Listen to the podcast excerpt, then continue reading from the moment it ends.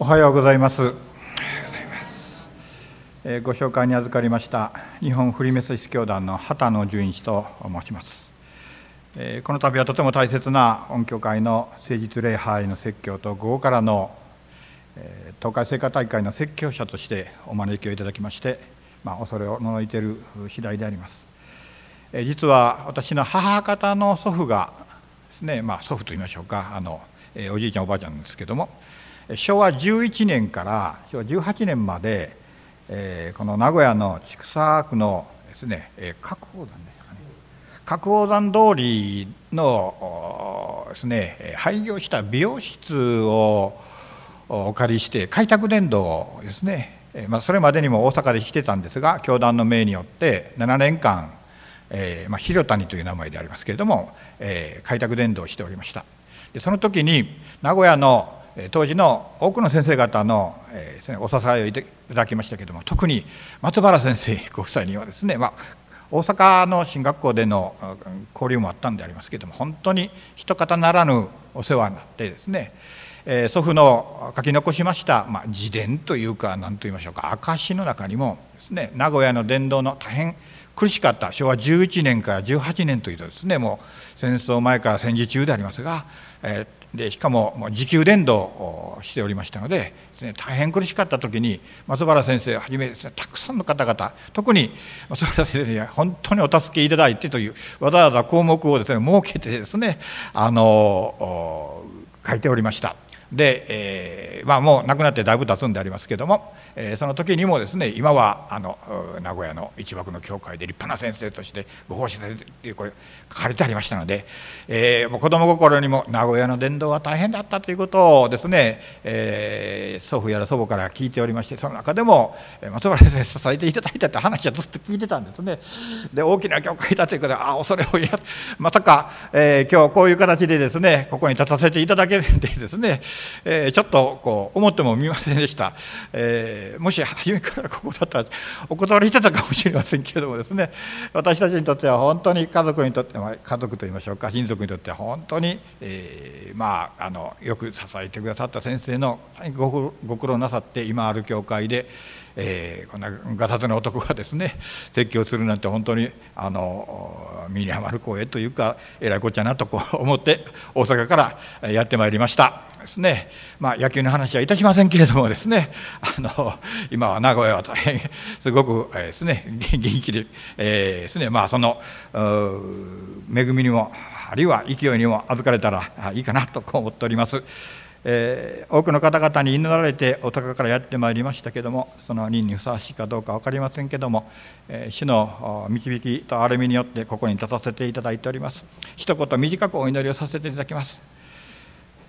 神様感謝いたします、えー、祈り備えておりまた待っておられる方々たくさんいらっしゃったと思いますけどもこのようにしてえー、御言葉の取り次ぎを行うことができますこと心より感謝いたします。どうぞ。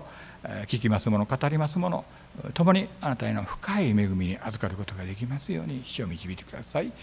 すべての働きがあなたによって祝福されますように豪華なの正解の上にも臨んでくださいますように私たちの救い主イエス様のお名前によってお祈りをいたします。アメン。私は大阪の西成区西成というと皆さんそれだけある種のイメージがパーッとこう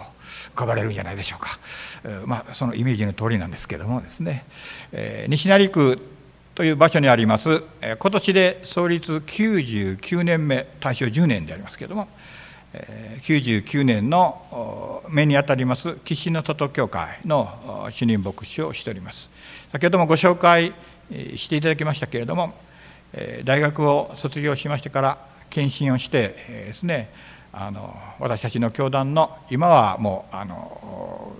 進学校なくなりましたけれども大阪キリスト教短期大学の進学科というところに、えー、であの学びと修行いたしておりました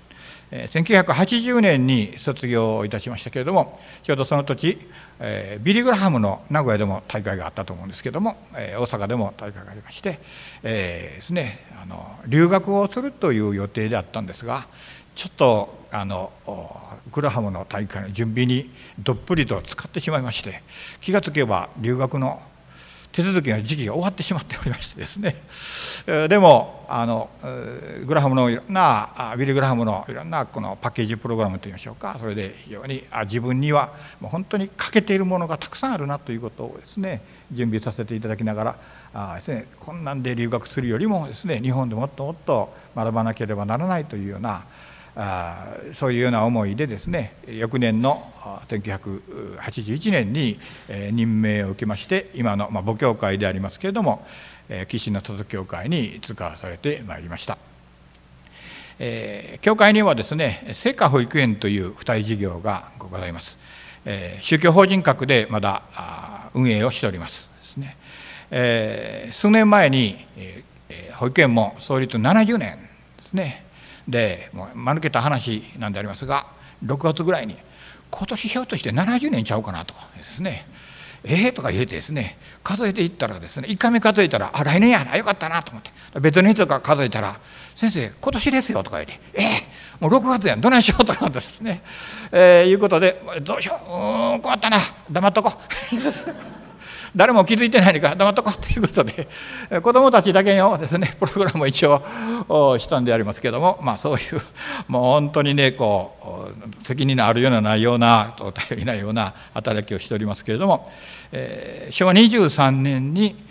小学校入る前の子どもたちが町中であふれててですねまああの親の目も行き届かなくて万引きやらですねいろんなことをしてて、えー、まあ、そういう子どもたちを見ていたですね、え、私たちの教会の、え、特にあの女性の会員の方々から毎日の日曜学校をしたいという申し出がありまして役員会でもいろいろと話をいたしまして、え、それではということでちょうど児童福祉法という法律が新たに出来上がったんでありますが、ま、それにのっとって認可の保育園をですねスタートするということをいたしました。教会すらまだ十分でない借家の状況の中で、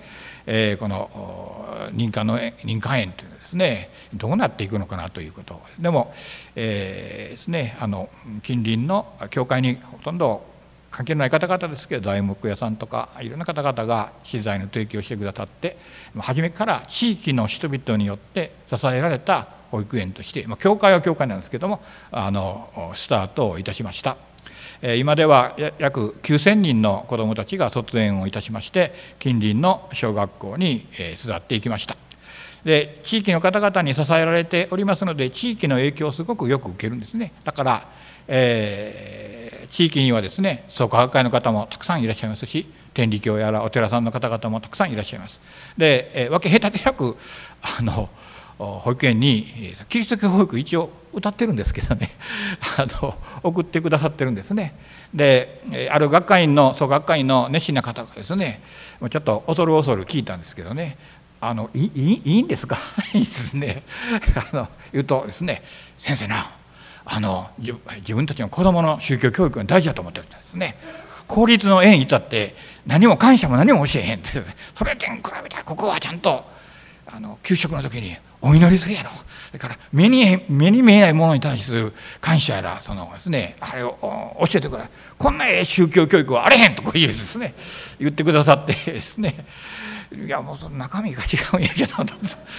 こう思いながらもまあいいかと思ってですねあのですね、え、多くの方々に支えられているであります。ですね私知らなかったんですけど採用した職員の中にも創価学会の保母さんが2人いましてですね で採用決まってから「悪いけどここキリスト教のあれやからちゃんとお祈りやなんかしてくれるか」って「あそれします」とか言って。えーまあ、そういうような非常に、まあ、西成区というところは庶民的なところであんまり大冗談に構えて何かするというよりもですね何でもかんでもみんな一緒くたにやっていこうというでそういう中で牧会をしておりますので、えー、多分今日やお昼から私があの牧会場に事例のいろんなお話をさせていただきますけれども多分皆様方の信仰から言うとあれはなんだ牧師かというですね いうふうにあの思われるような事柄もあるかもしれませんけれどもですねまああのそういうような働きをしている人間だというふうにご理解いただけたらなということを願っております。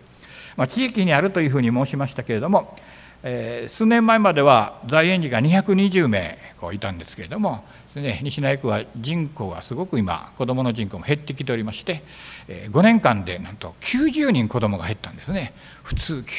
それだけで一つの園ができるんですけども5年で90人減りまして今134名で、えー、ですねあのまあ明日からまた保育があります。0歳から5歳までであります。今年は新型コロナのですねウイルスの感染のことでありまして保育所が休めませんでしたのでですねずっと毎日毎日。で今も、えー、ですねあの、うん、園児在園児に、えー、あの検査でですね陽性が出たらあもうあの次の日臨時休園しなきゃならない今もそうですね。しなきゃならないというですね、えもうすでに検査を受けた在園児は何人かおるんですね、えでも、えあの陰性だということでですね、まあ、なんとか、え保育を休まずにやってくれています、まあ、ですからこうコロナのことからありまして、まあ、いつ休みになるか休みになったら大体135年 100,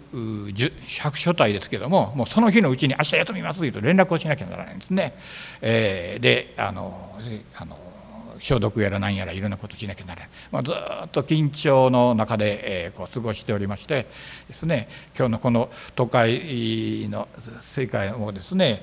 ちょっと、うん、名古屋まで来るの難しいかなとこう思っておりましたけれどもですねなんとか道が開けて、えー、ご奉仕をですねあの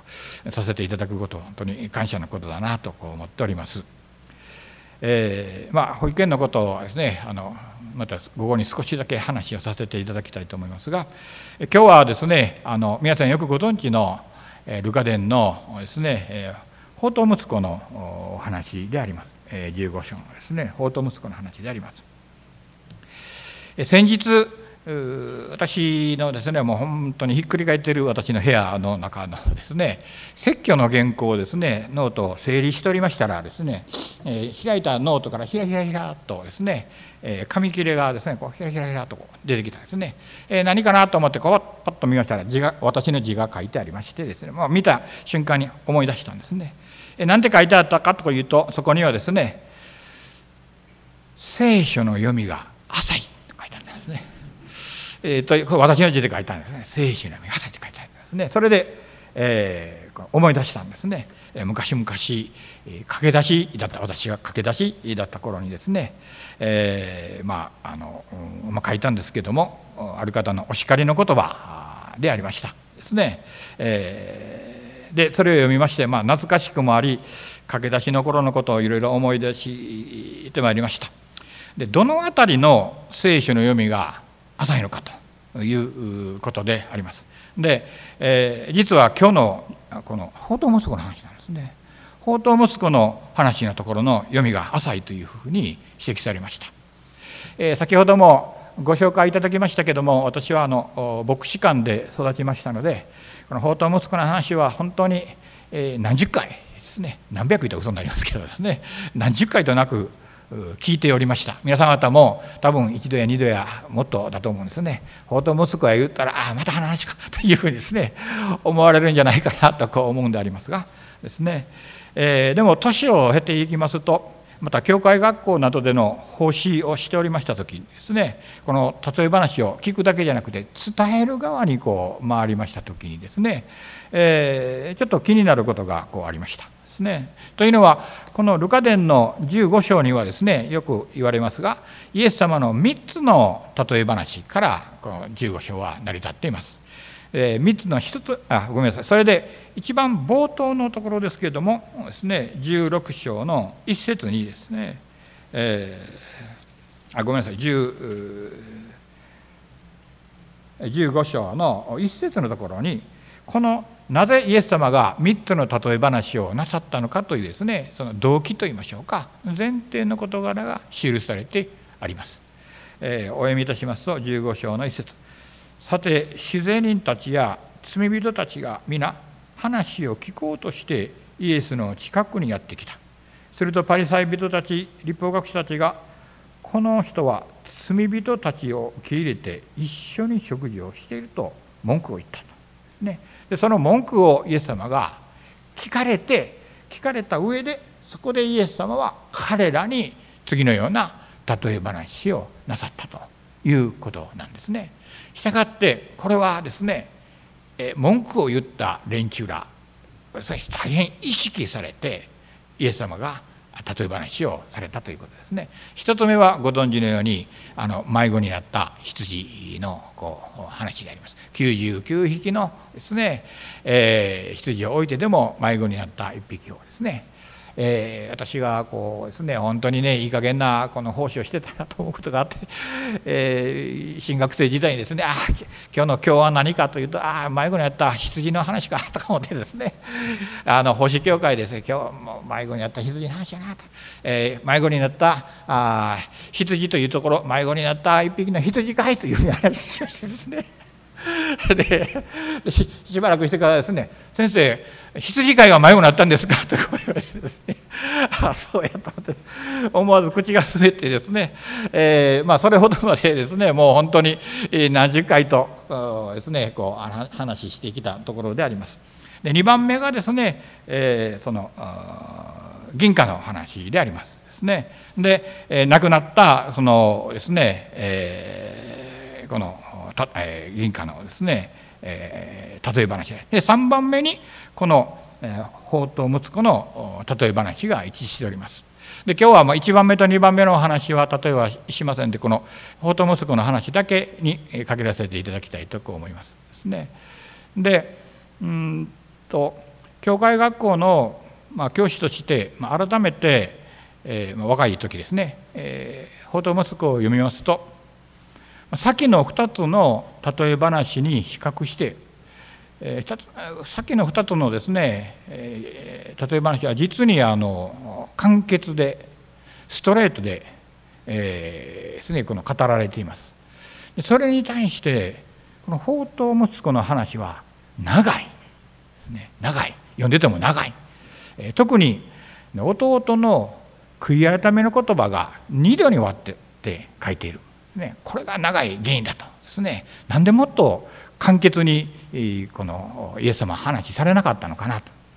である時、えー、もうあの牧師、えー、になっておりましたけども牧師の集まりがありましてまあ、えー、自由な時間で休憩時間といいまして自由な時間で雑談をしていました時にこの宝刀息子の話が他の2つに比べて長いと感じるんやけどなあというふうに、えー、ぼやいたことがありました。すると、えー、その時に同席されていた、まあ、敬愛する先輩牧師が一言「畑野さん聖書の読みが浅いです」言われてしゃったんですね。と言われてしまいましたですね。週にいた先生方もなんかニヤニヤ笑ってえー、ですね私が怒られてるのが良かったのかですね、えー、ニヤニヤ笑っておられました。自分の私は勉強不足を指摘されているんだと思ってすごく恥ずかしく思いましたけ思いました。でも後で考えてどこが浅いのかなとですね、えー、しっくりいきませんでした。ですね。聞きに行くのもなんかそれも悔しいですしね、えー、でそれで、えー、長いと感じていたこう根本原因という根源の場所つまり弟の2つの悔い改めのセリフをじっくりと比較してみました。今日はちょっとあの先生にはです、ね、後半の方だけ読んでいただきましたけれどもですね、えー、前半のところにですね2つのあの言葉が記されてありますですね、えー、それはですねえー、っとですね、えー、18節。立って父のところに行こう。そしてこう言おう。お父さん私は天に対して罪を犯しあなたの前に罪あるものです。もう息子と呼ばれる資格はありません。雇い人の一人にでもしてくださいとですねいうこの言葉であります、えー、弟は、えー、まあもうあの例え話のあれはお話しいたしませんけれどもお父さんから財産の半分をもらって町へ出て、えー、バーッと遊んですっからかんになってしまって食べるものにも困るぐらいですね、えー、落ち込んでしまったんですね。でそこでどん底に落ち込んで、えー、この気が付いたんですね。親子ではあるけどももう息子と呼ばれる資格がない。資格がないということに気づいて、えー、ですね。でもそこで、えー、お父さんのところへ戻ろうというですねそういう、まあ、悔い改めと言いましょうか。そのことだったんであります、まあ、考えてみれば私たちも神様との関係で「主よと神様」というですね呼ぶそもそも資格は私たちにあるでしょうかということで。お祈りやいたい願い事ばかりのですね。感謝じゃなくて願い事なんか労働組合の要求見てこれしてくれあれしてくれですね。たくさんのこう願い事ばっかりするようなお祈りでしかないような貧しい祈りなんですけどもまあ本当に根本的に神様しよと呼ぶような資格がないということに気づかされるということがそれは信仰生活の土台出発点としてとても大事な事柄でありますですね。まあ、何でもかんでもお祈りしてるというお祈り あの伺いますけどもですねええー、とか思うんですけどもうんまあそんなに願い事するような立場なんだろうかと。でもこの聖書の箇所では2度もですね先ほど後で読んで後の悔い改めとかでも含めて2度も資格がないというセリフが述べられているのであります。で私はですね何しろ、えー、聖書の読みが浅いとこう言われましたのでですね うーんと思いながらほとんど同じ内容に見える2つの悔い改めでしたけれども1つ目の悔い改めの言葉の中の一番最後に「雇い人の一人にしてください」という言葉が2度目にはないことに気がついたんですね。というのは見たらすぐ分かることですね。でもなんか気づかなかったですね。でいうことに気が付いたんですね。でこれはどういうことなんだろうかとですね。長い長い悔い改めのあまあ別に長くはないかもしれない。長いお話の中でここカットされたのかなとですね。でそもそもこの雇い人の一人にでもしてくださいという言葉はどこから来たどこからの発想なのかなとこう思いました時にそれは16節のところですね。にこうイエス様は例え話で語説明をされています。16節彼は豚が食べている稲子豆で腹を満たしたいほどだったが誰も彼に与えてくれなかった。しかし彼は我に帰っていった。父のところにはパンのあり余っている雇い人がなんと大勢いることか。それなのに私はここで飢え死にしてしようとしている。立って父のところへ行こう。そしてこう言おうということで悔い改めの祈りがあるわけなんですね。皆さんどうでしょうか？父親への父親への謝罪の念は深いんです。でもよくここ見ていたら本当の意味の悔い改めでしょうか。悪いことは確かにした。お父さんの財産を使ってあもらってきてそして好き勝手に使ったと。悪いことはした。でその謝罪悔い改めは認めます。けどもイエス様のこの例え話の説明はこうです。あり余るほどのパンのある父のもとに帰ろうという発想。ですね。これどうですか？全面的な悔い改めでしょうか。ですね。ここへ帰ったらまあ最低のも今よりはましだということが確保されてるってこう私は言ってんじゃないです。イエス様は例えて聞いてねこういうことがわざわざ入れてここへ帰ればなんとか増えるかなというような思いがあったというようなことをイエス様はここで書いておっしゃっておられるんですね。これって悔い改めでしょうかね、まあ、悔い改めには間違いないですけども全面的な悔い改めと言えるでしょうか。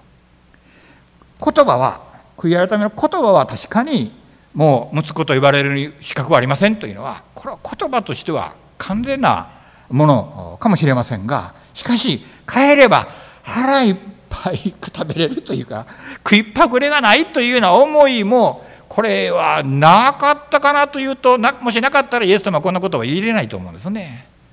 やっぱりですねああ父ちゃんとこ帰れば少なくとも今みたいなひもじ思いをせんでええねんなとか思ってあお父さん本当に悪いとは思ってるけどもしかし帰ればなんとかなるかなというですね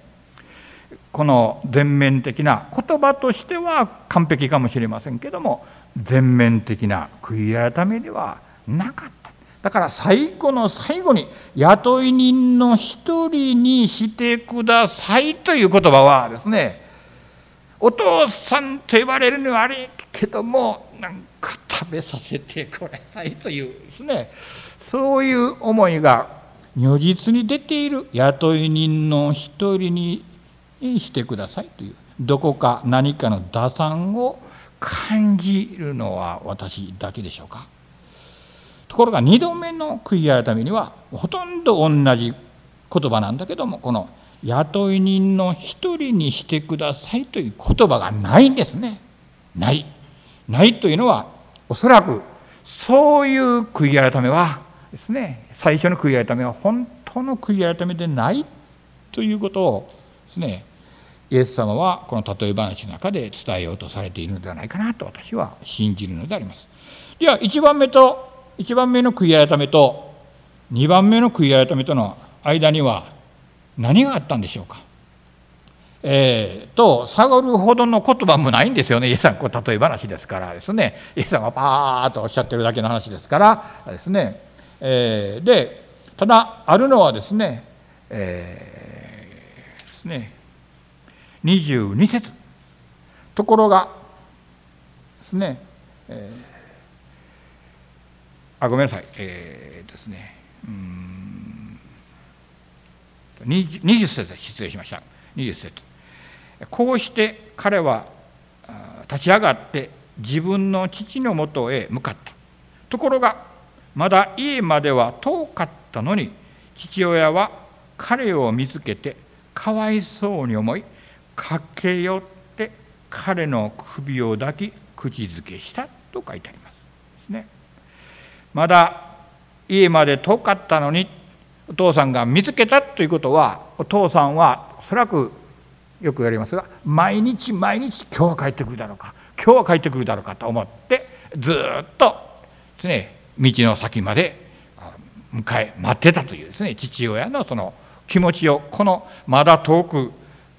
まだ家までまだ遠かったのにという言葉の中で私は表してるんだろうと思うんですね。父親はずっ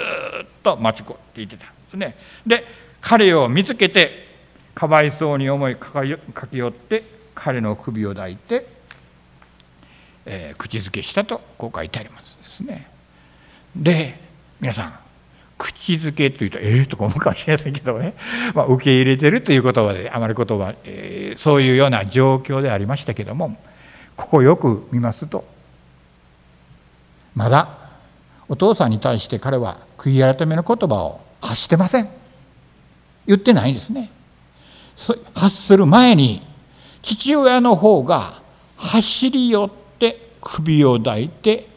接吻したと。口づけしたと。完全な許し完全な愛ある許しがそこにありました。圧倒的な父親の愛で悔い改めの言葉さえもう塞いでしまうぐらいですね、えー、それぐらい大きな大きな父親のとてつもなく大きな愛情でありました。そんな打算的な悔い改めなんかもうへとも思わないですね。それももっとすごいですね。父親の愛。がここにあったということでありますですね。でその父親の圧倒的な愛に彼はそれでまだ言ってないんですだからね悔い改め言葉。言ってないんだけどもその前にもう許されてるって愛されてるってことが彼は分かった。父親の愛に触れたと父親の愛を感じた。からこそその次に出たその悔い改めの言葉ですね。その大きな愛に包まれた時に父の愛を信じた感じた時に本当の心の底からの悔い改めの言葉がやっと出された。だと私は信じるのであります。だから言葉は同じです。1番目と2番目と何も変わらない。私たちはもう文字でしか分かりませんのでねイエス様が何をおっしゃりたかったのかというとこう文字からこう考えたらただ違うのはその雇い人の一人にでもという言葉が後半にはなかったということですね。つまりですねもうそんなことじゃなくってもうですね悔い改めるまあもちろん悔い改めてるんだけどもですね、えーまあ、明らかにですね。もう父親の前にですね。もうひれ伏してそしてその愛に愛にですねこうどういうんでしょうか投げ出すと言いましょうか、まあ、言葉としては1番目とほとんど同じ言葉であります。悔い改めの言葉であります。もちろん1番目の悔い改めを否定するつもりはもとありません。1番目の悔い改めがあってこそ2番目の本当の悔い改めとは何かということ。その前に本当の神のごめんなさい父親の深い深い愛に触れないと触れないと本当の悔い改めは出てこないということ柄なのでありますですね。で、えー、心底から父親の偉大な愛に触れた時心底からの悔い改めができたのでした。そしてもう息子と呼ばれる資格はありません。もうそこで終わってるんですね。終わってるんですね。で本当にそうなんですね。でそれに対してですね父親の宣言の言葉がこうあります。ですね。えー、っとですね。22節でしょうか。ですね、えー、ところが父親はしもべたちに言った。急いで一番良い衣を持ってきてこの子に着させなさい。手に指輪をはめ足に履物を履かせなさい。そして肥えた子牛を引いてきてほふりなさい食べて祝おう最後24この息子は死んでいたのに生き返りいなくなっていたのに見つかったのだからというのでありますですね。でうん悔い改めということからはとても大事な信仰上の大事な大事な、まあ、要素というかこのものでありますですね。悔い改めが前提で、えー、ですねその前提のもとで父の許しが与えられるというわけではありませんよというですね。そこ知れぬ本当の愛に触れた時に真の悔い改めが導かれるんですよというですねでその真の悔い改め導かれたこれはお前本当の悔い改めだということをお父さんは宣言の中でこの息子は死んでいたの生き返りいなくなっていたに見つかって生き返って見つかったのだという父親の宣言があって2度目の悔い改めが本当の悔い改めであるということからがですね確証になってるわけですね。私たちもしょっちゅう悔い改めはしますけどねもう考えてみたらいい加減の悔い改めですね。で、えー、祈ってた事柄も忘れるぐらいですねあその時は必死なんでしょうけれどもですねでも本当の悔い改めとは父の愛に神様の愛に触れてこそ初めて出てくるものであります。ですね。さてこの息子と息子の話はですねご存知の通り後半がございます。ですね、えー、兄貴の件であります。兄貴の怒りとそしてそれをま父親が説得する場面であります。ですね、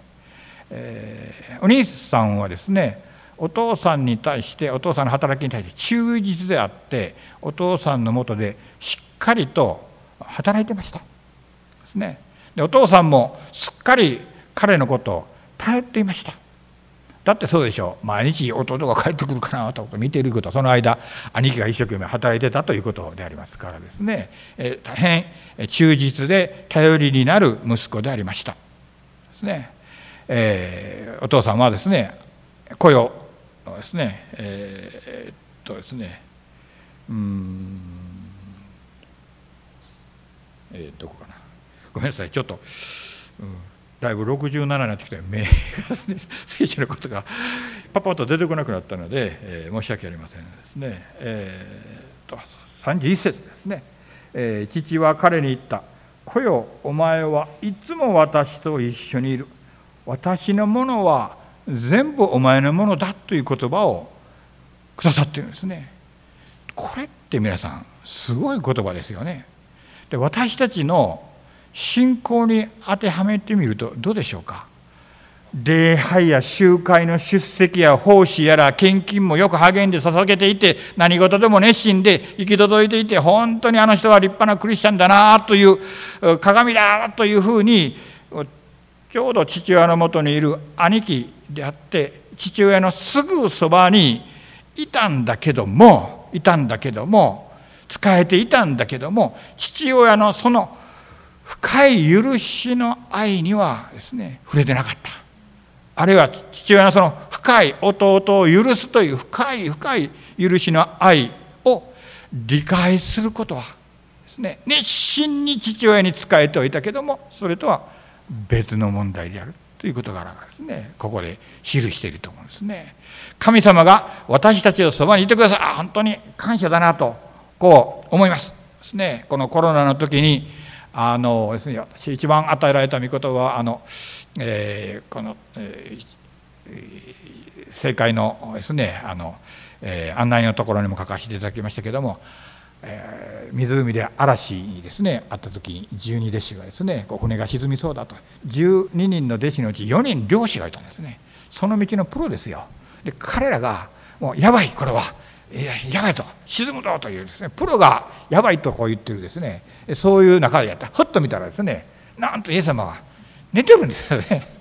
もうカチンときたと思いますね。こんだけ必死になって水かいてこうやってるのに「えー、寝てるか?」とかですね、えー、でもうあの怒りたい気持ちがあるんですけど「主よ私たちが溺れ死んでもお困りにならないんですからすっごい皮肉の気持ちを込めてですね「いやこんな時に寝てるな」とこういうふうに言ってイエス様を起こしにかかったわけですね。するとイエス様はですね,、えー、ね眠たい目こすりながらかなどうか分かりませんけどもですね「ああ」とこう言ったら「静まれ黙れ」と言ったら嵐がですね亡くなってしまった。信仰の薄い者たちよとですね大阪弁で言うとですね大阪弁で分かりやすく言うと信仰のうつい者たちは「アホかお前ら」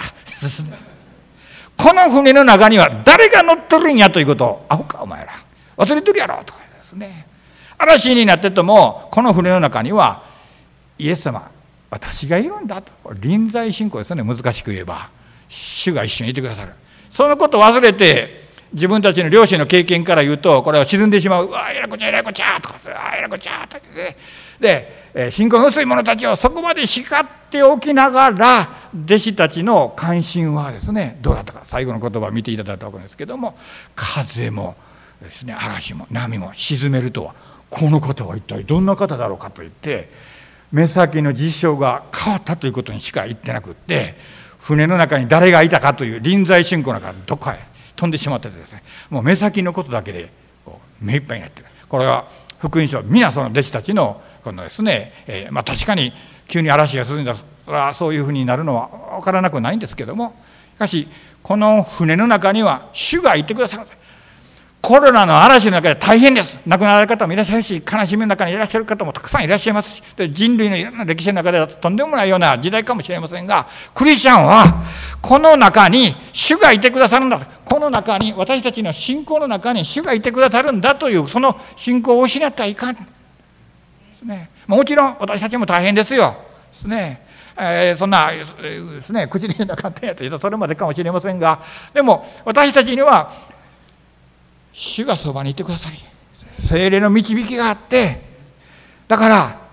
精霊によって互いに愛し合いましょう。あなたがすべき事柄はもちろん大変なんだけどもやっぱりその愛によって私たちは愛されてるんだから互いに仕えていこうという。ですね。弟子たちのように「うわえらいこっちゃえらいこっちゃえこの人え何者や」というですね外側のことばかりじゃなくってこの船の中に主が共にいてくださる。黙っていて寝ていようと何していようとですねだからすぐに変化がなくったって主がここにいてくださる。紙幣の中にたくさんあるんですよ。紙幣あの紙幣見てたら「主よどうぞ神様とこっちに顔見てこっちこっち向けてこっち向けて三河をこちらにお向けください」ということはいくつかありますですね。皆同じでありますが私たちは何かというとすぐ応答がないと気が済まない。そばにいてくださるという実感がないとあかん。だから寝てる。寝てるってけしからんですね。という事柄がですねコロナの頃大騒ぎしてる中でもちろん大騒ぎですよ。大騒ぎですよ。だけど私たちクリスチャンは私たちには主がいてくださってるんだと。聖霊なる神様が私たちを支えて導いてくださってるんだから私たちがしなきゃならない事柄があるとこう思うんですね。そういう、まあ、もちろんボランティアいろんなこともできないかもしれませんけどもでもですねいやもう先生私は年取ってて何もできませんわもう施設入ってるだけですわってよくね訪問に行ったら言われるんですけどもね。うんね何もできへんのね。そのもう神様が生かしておくわけないんだよね。生きてる以上は意味があるんです。もし仮にあなた今ここで召されてごらん。周りにどんだけあなたを支えてた人たちがどんなにショックになるかですね。あなたが生きてるからこそどんなに励みになってるかということ。そんなこと言うけど何もできへんと。何もできへんお祈りできへん。お祈りもできへんとかですね。こう困った人やなとか 思いながらですね。でも生かされている命は神様の領域だから生かされている以上ですねその命に対して自分以外にいろんな人たちに対して大きな導きや励ましやなってるわけですね。そのように導かれてるということですね。えちょっと話は脱線いたしました、えー、ゲストの方には時間制限がありませんとおっしゃってた 今頃ちょっと後悔されてるかもしれませんけどもですね、えーまあ、終わりを目指した話をしますがですね、えー、法と息子の話でしたですね。でまあお兄さんは兄のもとであごめんなさい父のもとで兄の父のもとで一生懸命仕えてました。そして財産は全部お前のものだという祝福まで頂いてました。ですね。天国は皆さん行けるところですよとですね。そそうです。皆さん天国全員行けるですね。そういう祝福から約束いただいてるんです。けどもこの兄貴はですねそうおっしゃっている父親の本当に愛のまあどういうんでしょうかね、えー、実態と言いましょうか。それにですねそばで見てるから父親優しいことは分かってますけども父親の許しの愛については理解できてない。ね。えー、そりゃそうでしょう。あんなごつごくつぶしをどうして許すことができるんだというのがこれが人間の本性でありましょう。ですね。ですから兄の反応はもう極めて平常であります。その通りなんですね。だから出てくる言葉ですね、えー、この通り私は何年もお父さんに仕えてきて言いつけに背いたことは一度もありませんってですね。こう言いたくなる。多分多分そうだと本当にそうだと思うんですね。一生懸命使えていたんですね。ほうや使えていたんですね。それなのに私が友達と一緒にですね宴会しよう思った時にですね小ヤギに一匹もくれへんかったじゃないですかというですね。食い物の話が出てきたんですね。食べ物の話が出てきたんですね。わかりますか？結局主人のあごめんなさい。父親のもとに変えていてもですね平穏な時はいいですけどもですね。いろいろ困った時とか腹の立つ出てきた時にですねやっぱり出てくるのは物に対する欲ですね。あるいは自分にですねこう受け入れられていないということでありますですね。普段から父親のその愛ある許しと言いましょうかそれに対する気持ちを、まあ、察するというか父親の気持ちを理解する気配はなかったようですしある意味で言うと人間的なしたたかさ計算づくの思考がですね思わず出てきてるんだなというんですね。だからですね弟も弟ならば兄も兄だとですね。だから法と息子両方とも自分勝手なまあ悔い改めとかあの使えるとかそういうようなことはそこそこやっていてもあるいは悪いことしたからってごめんなさいと謝るというような事柄もできたとしてもですねイエス様はこの例え話の中で言いたいのはそれだけではそれだけでは本当に神様の愛許しの愛は分かりませんよというですねことをですねおっしゃっています。神の愛許しの愛を理解するのは本当に難しいことです。はっきり言って私たちは弟やら兄貴の領域でしかありません。これは精霊の導きによらなければそういう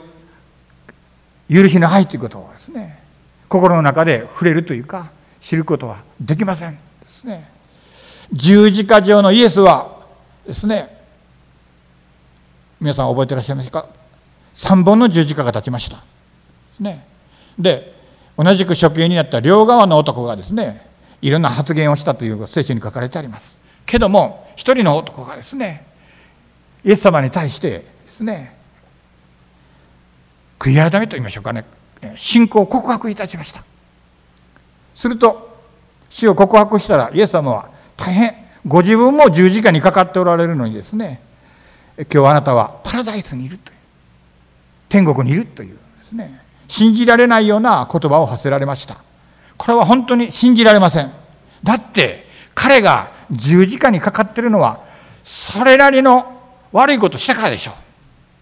被害者がおるわけでしょう。理由もなしにひょっとしたら殺されてる身内がおるかもしれないし、そういう人たちがたくさんおって、それのまあいわば刑罰として彼は十字架にかかってるわけですよ。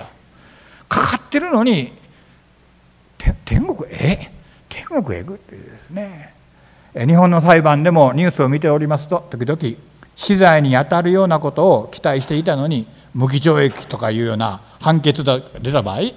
えー、もう顔が出なくてですね 遺族の方が記者会見してたらですね、えー、もうあの極刑にしてほしかったというですねあの上告しますとかいうふうにですねそれはそうですよ。身内がですね、えー、本当に悲惨な思い理由もなくですね殺されて被害者になったらそれは思うのがそれが当然でありますですね。それが人間の感情であります。感情であります。それと同じことがあのゴルゴダの丘の上でイエス様はですね許しをですね言葉を天国行く約束されたんです。ですね多くの人たちがここつまずくんですよ。ですねこんな犯罪人を許してどないするんですか？と。それが本当に神様の愛ですか？とかですね私もあの開拓伝道されてるとこ応援に行った時に後で質問を書くです。こんなバカなことはありませんよ。と。ですね。日本というか世界の司法制度ね下がってますとか言う。司法制度私は一回の牧師ですからね。うん分からへん分かりませんって書いて。そうやな、まあ、はっきり言わしてもらうと神様はなんて私たちには分かりません。納得はできません。理解もできない。けどもキリストは十字架にかかってこの私のために納得できないと今叫んでるこの私のために十字架にかかって死んでくださった。死んでくださったんですね。神様の愛なんてねそんな簡単にわからない。簡単には分かりませんよということでこの宝刀息子の2回の悔い改めの話が私出てるんかなと思いますね。パリサイ派の人たちや立法学者の人たち聖書のことをよく知ってます。ですね。熱心でありました宗教的にも。そういう人たち相手に対してイエス様がこの例え話された。あなた方は熱心で立派だけども悔い改めいろんなことをお祈りをしてるけども立派だけども本当の意味で神様の許しないに触れてるかということですね。それに触れなければ本当の悔い改めできませんよとですね。人間の感情としては受け入れられないような事柄を神様の許しということからですね。なさっておられるということは精霊な助けなしに私たちには受け入れることはできません。理解できません、ね、お前のあの弟は死んでいたのに生き返っていなくなったのに見つかったのだ。祝宴を開いて楽しみ喜ぶのは当たり前ではないか。との最後の言葉はすごく深い意味があると思います。生き返った見つかったということは天国において神様が一番喜んでおられることだし望んでおられることであります。ですね。望んでおられることでありますですね。神の愛許しの愛から来る楽しみ喜びのことをイエス様は例え話の中で言ってるんですね、えー、で当たり前であるということでこの例え話はそこでちょんと終わってるんですね。終わってるんです。それはこの話を聞いた私たちが私たちが本当に神様の愛に触れるとは何か。これ今生きてる私がですねそれをですねこのちょんと切られた話の中で「いやお前はどうだ」この今聖書を読んでる「お前はどうだ」ということをですね本当に分かってるか？ですね。面だけ合わせるに違うかって。もう面だけ合わせます。もうその牧師なんてその最たるもんですね。本当にこう立場上言わなきゃならないことたくさんありますけどもですね。もう本当に精霊の導きによらなければわからないですし委ねなければならないしですねそういうような私たちであるということに気づいているかということをですねこの法と息子のちょんと話を切ったところあるんですね。天にある喜びを思い私も愛されてるからあの人も神様に愛されてるだから愛されてる者同士互いに愛し合いましょうという言葉がこうで、えー、主の言葉としてこう出てくるのでありますですね。でそう思いました時にああ本当に私は読みが浅いなとこう思いましたですね。でイエス様がこの長い話をですね長い話を3つ目の最後に持ってきてるということはですね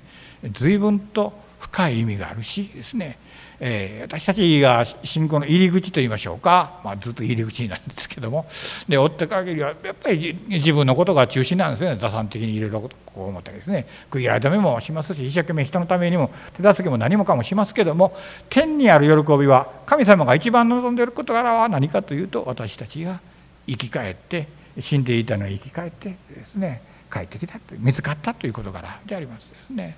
でそれはうん。どうなんだろうな。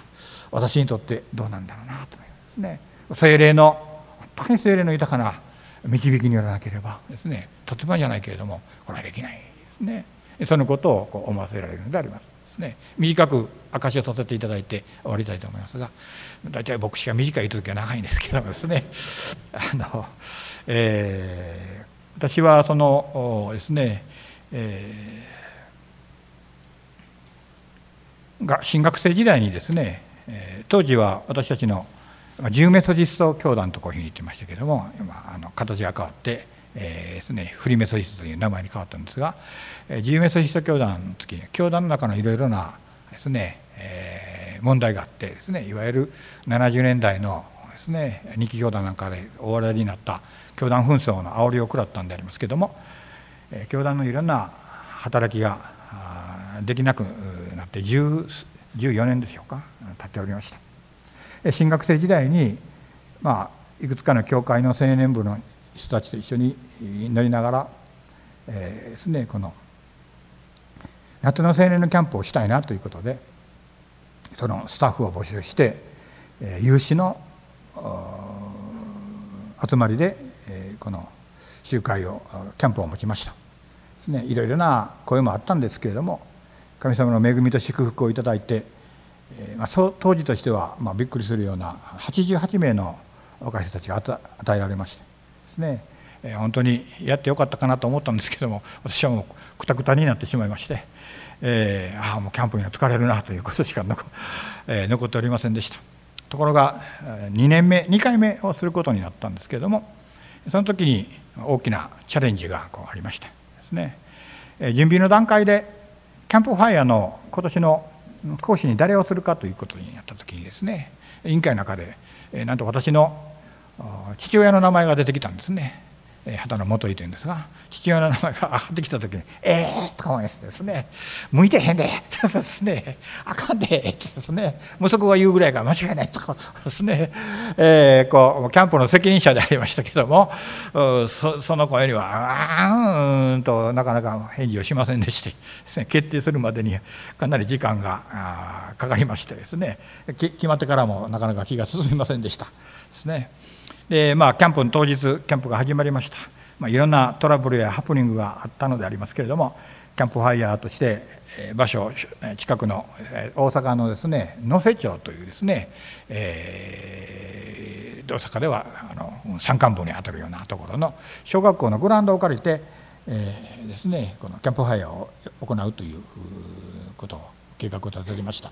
まあ、運営上にいくつかのトラブルもあったんですが何よりも一番びっくりしたのは小学校の許可を取ってなかった。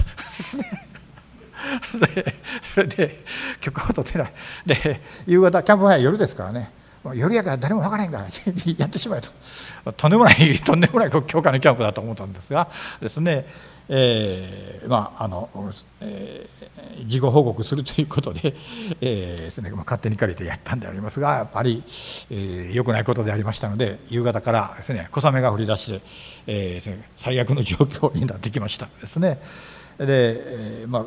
小あの小雨からだんだん本降りに近づいてくるのでわキャンプファイヤーは野外では無理だなとこう思いながら、プログラムのリーダーの青年に相談しました。ね。ああキャンプファイヤーやけどなちょっとなとか言いかけたらですね、えー、大丈夫。ですね。ブランドでやります。ってこう言ったんですえ？こう言ってですね、えー、だって、えー、1年間ずっとこの時のために祈ってきましたからやりましょうと言ってですね。それだけ言ってスタスタとですねスタッフがある意味に出かけていってしまったんですね。えー、ほんまにやるんかいや。とか思ってですね。こう私はですねこうびっくりいたしました。ですね。で次々と青年たちが、まあ、全体の責任者が私でありましたので青年たちがやってきて、えー、こうあのやるんですかどうですかとこうキャンプファイヤーの責任者がですねグラウンドでやるみたいやでというふうな気のない返事をしたことを覚えていますですね。そうすると聞きに来た青年たちはみんな「いやそれは大変だ準備急がないと」して小橋でみんな駆け出していってですねいやこれはもうちょっと引っ込みがつかんなとか思いましてですね。うーんとか思いながらあですね神様はこんなひねくれる者のリーダーの心の中にもですね火をつけてくださってですね、彼らのために私は何をすべきかなということをちょっと考えましてそうだまあ、雨が降って雨の中でもやるというんだったらひたすら祈ることだということを決断いたしました、そんなに強い雨にはなりませんでしたけれども雨は止まずに、ま、本当に今から考えたら滑稽なんでありますけどもこのですねキャンプファイアを囲んでという青年たちがグーをですね。えー、80えー、まあ、牧師も入れてでも80人ぐらいですね。何をしてたかビニールかぶってね。ですね。ビニールかぶって中に傘さしてね。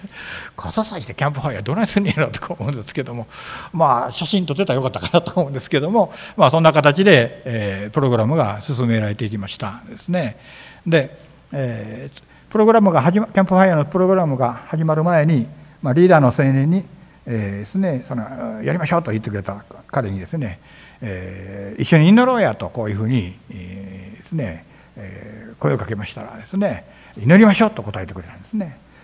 でグラウンドの隅っこにあります、まあ、ブランコにですね座って、えー、その私とその青年とかですね、えー、まあそんなに距離は離れてなかったんですけどもキャンプファイヤーの炎と青年たちが囲って座っているところがはっきり見える場所で彼と2人で差しで交互に祈り合いました。祈り合いました。プログラムは2時間ほどだったんですけどもですねこの時間とにかく天候を支えられてそして若い人たちがメッセージに応答できるようにということを祈りました。で一生懸命に祈ってはいるんですけども、まあ、雑念というかいろんなことが次々と頭の中浮かんでまいりまして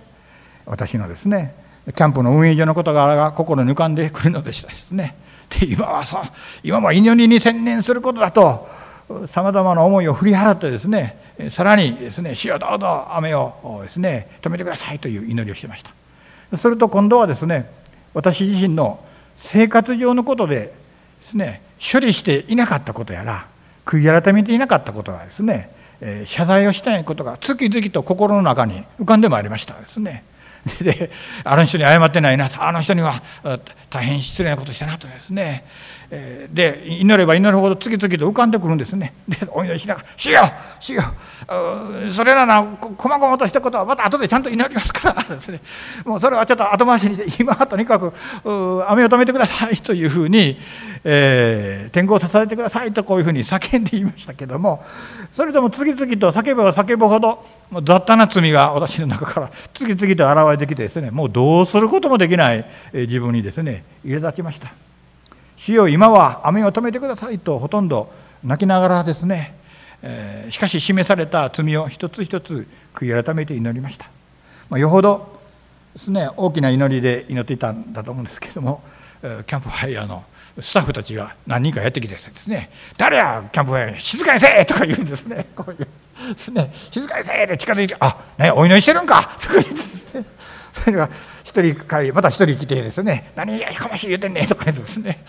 まあ、それもはっきり覚えてるんですけれどもですね、え様子を見に注意もしてきましたけどもですね。で少し少し疲れを覚えてきた時に何か天から声が聞かれたように思いました畑野純一お前は祈ってると。でもお前が一生懸命祈ってるけどもお前のその手は祈ってる手は清いのかという問いかけでした。ハッとしましたですね。キャンプのために祈ってるというのに肝心のメッセンジャーに対する、まあ、自分の父親でありましたがメッセンジャーへの思いの至らさ至らなさに気づかされました。これは主が立てられた計画でありキャンプであり主が立てられた奉仕者であるし主が立てられた説教者であるということが欠けていたんですね。本当にそこの部分がキャンプを準備し祈って備えて石をどうぞ用いてくださいとまで何度も何度も祈っていたんだけども大事なところで本当に悔い改めがなされていないということですね。おしよう次々といろいろな罪が示されてもう何もかも本当に白旗を上げて完全幸福のような状況でですね「ああ主ようおいでにいたします」ですね。私は何もできませんってですね。主が働いてくださいって。ですね。傲慢な私でありますけど主よどうぞあなたの見てに委ねますというですね、えー、祈りの手を挙げるのにふさわしくに人間人間だと本当に心の底から感じています。でも主よ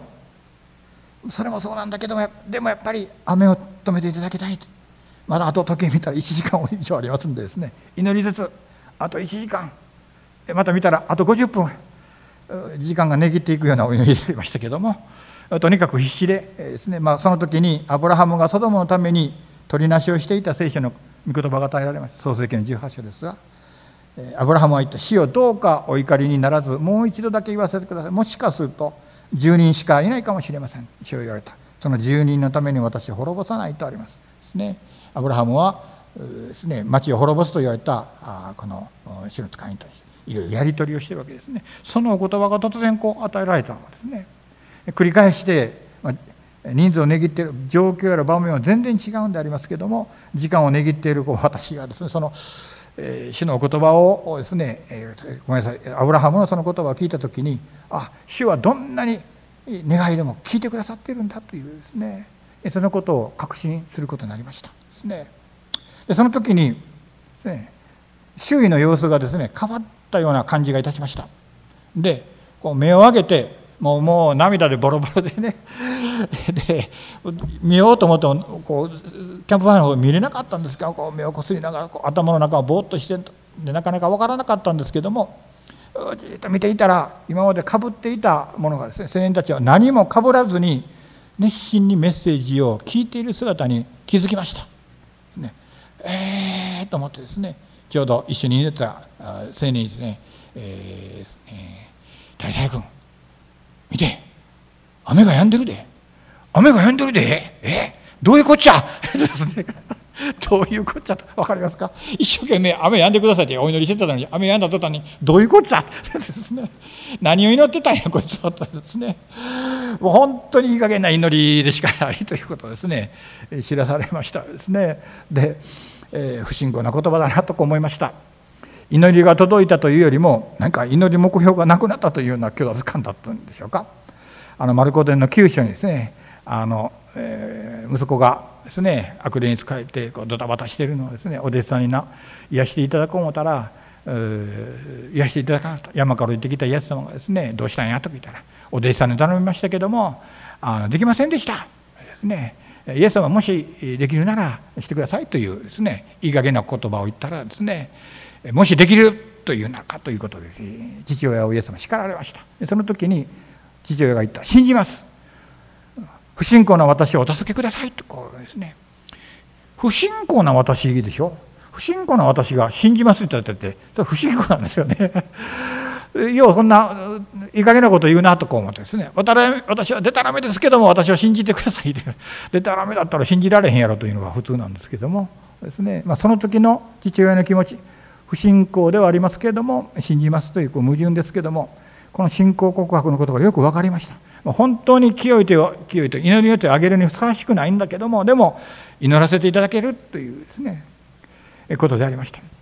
憲法は大変祝された結末を迎えて終えることができました。招きに応じた青年たちが多くいたことも感謝します、えー、まあ、後にあの献身する方も何人か出ましたけれどもですね。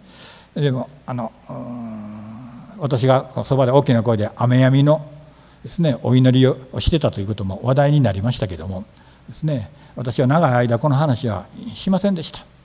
それは、まあ、雨は、えー、止められたのはですね主であって私の祈りではなくて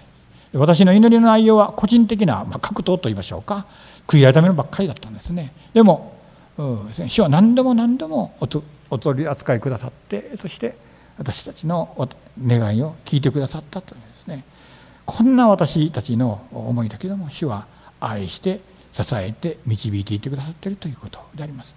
その後も40年近い牧会生活になりますけれども本当に自分勝手なお祈りしかできてないということを主の恵みのうちに歩ませていただいていると言いながらもあまりにも悟りにも鈍くて不信仰ばかりが気づかされるような連続でありましたがでも本当に何を悔い改めてよいかも分からずに祈っていたそういうことからですね主の大きな愛さらに導いてくださる精霊の豊かな導きをですね深く感じてですねそのような道を主は招いていてくださってそこに天にある大きな喜び神様がそのことを一番喜んでいてくださってるんだなということがですねこの宝刀息子の話の中で教えられましたですね、えー、午後の時にもですね正解の時にも、えー、読ませていただきますけれどもちょっとあの新約聖書のですねテトスの手紙というところがあるんですけれども3章の4節7節ですね、まあ、急に言われてもテトスでどこやという433ページでありますけれどもちょっと長いところでありますので私の方でも読ませていただきますが。